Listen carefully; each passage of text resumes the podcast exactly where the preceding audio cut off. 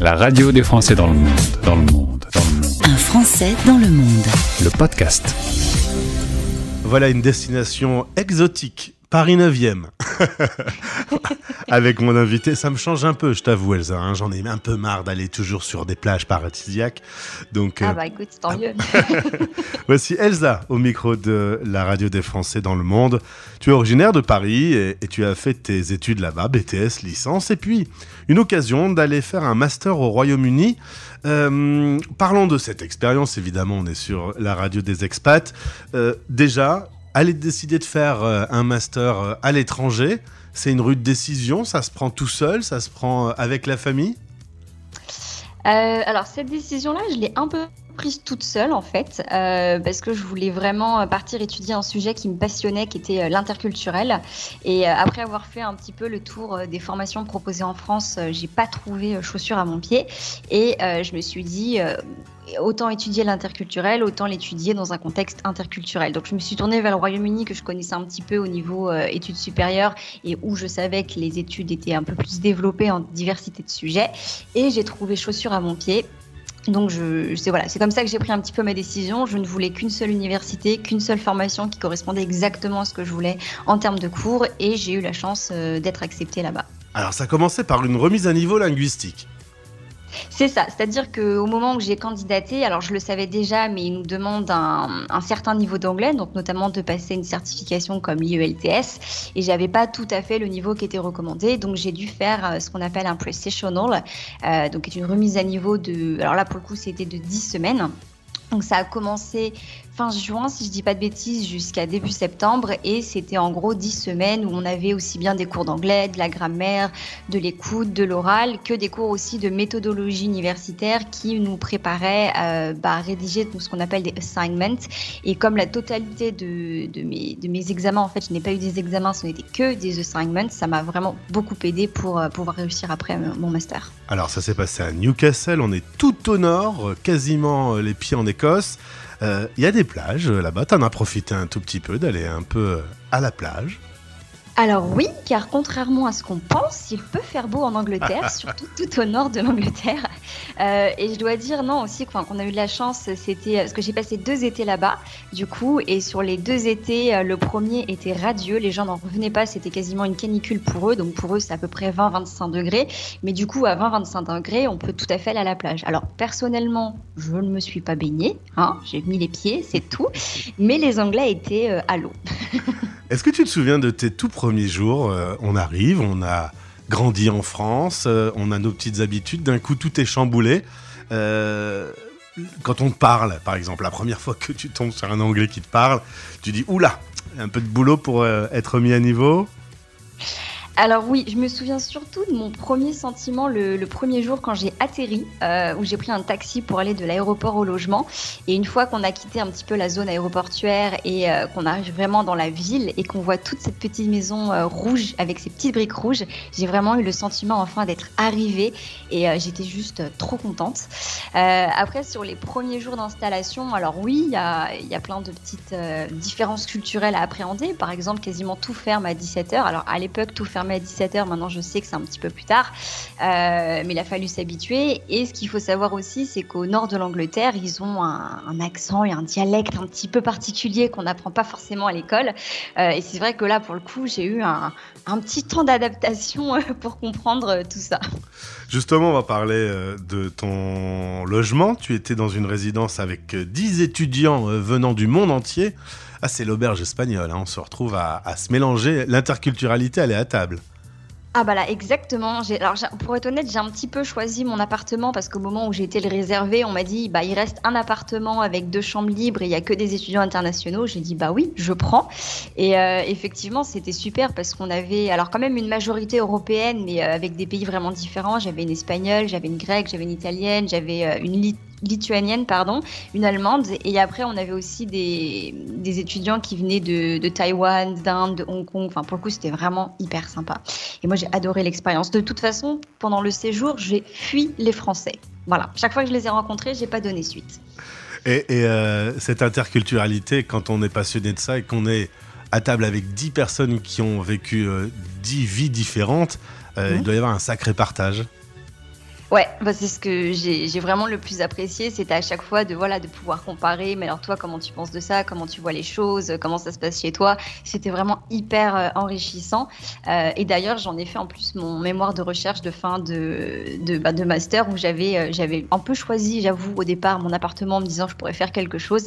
et je l'ai fait vraiment de travailler sur cette interculturalité pardon et ces différences. Et c'était euh, génial.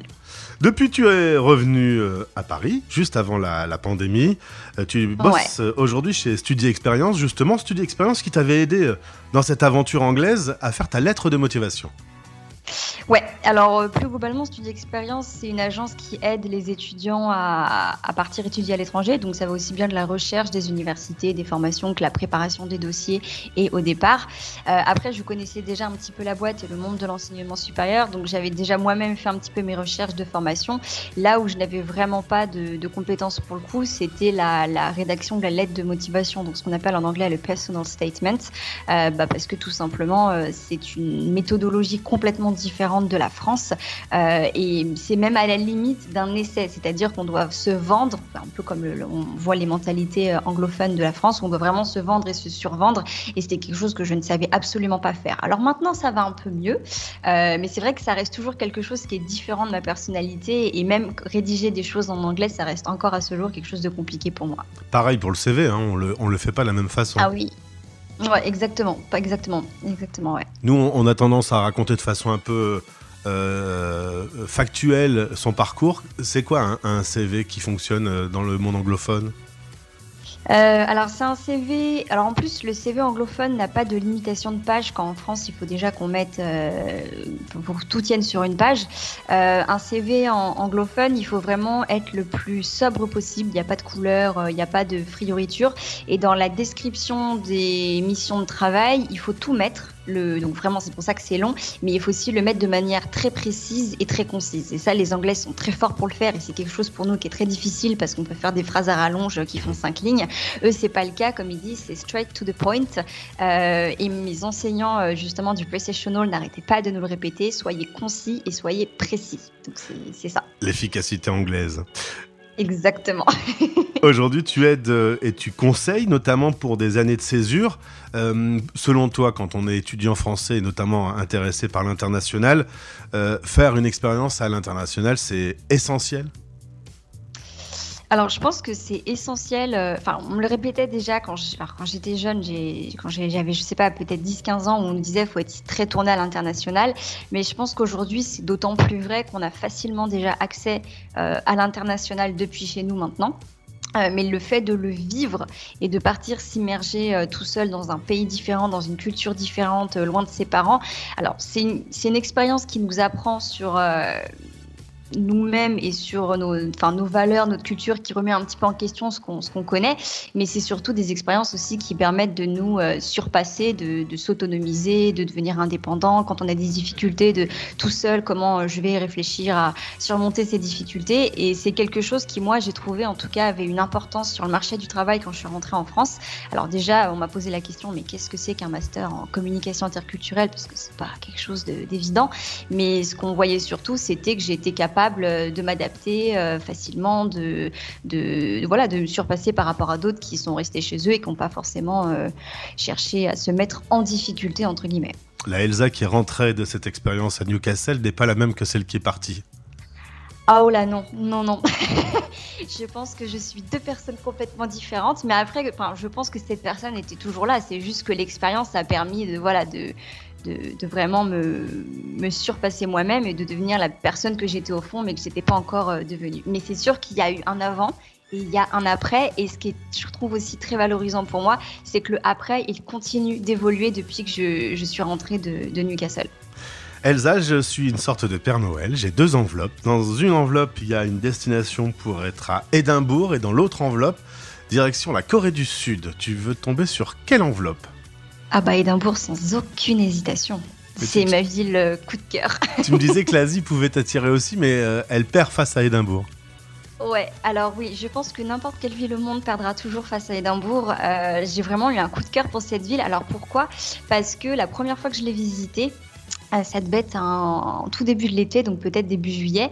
Et en fait, il euh, faut savoir que c'est une ville qui est un petit peu similaire à Paris dans le sens où c'est vraiment très vieux, euh, c'est vraiment très historique, très atypique, donc très joli à visiter. Et, euh, en même temps, c'est pas, il n'y a pas autant de brouillard que dans Paris, il n'y a pas autant de monde, il n'y a pas autant de, enfin voilà, il y a pas autant de prise de tête. Donc c'est beaucoup plus agréable à vivre. Après, c'est vrai qu'elle reste très touristique. On ne croirait pas comme ça, mais l'été, il y a énormément de touristes et ils organisent des festivals, donc tout à peu près de mi-juillet jusqu'à mi-août, fin août, euh, c'est blindé de monde, mais c'est une atmosphère qui est, je pense, à vivre au moins une fois dans sa vie, tellement c'est hyper prenant.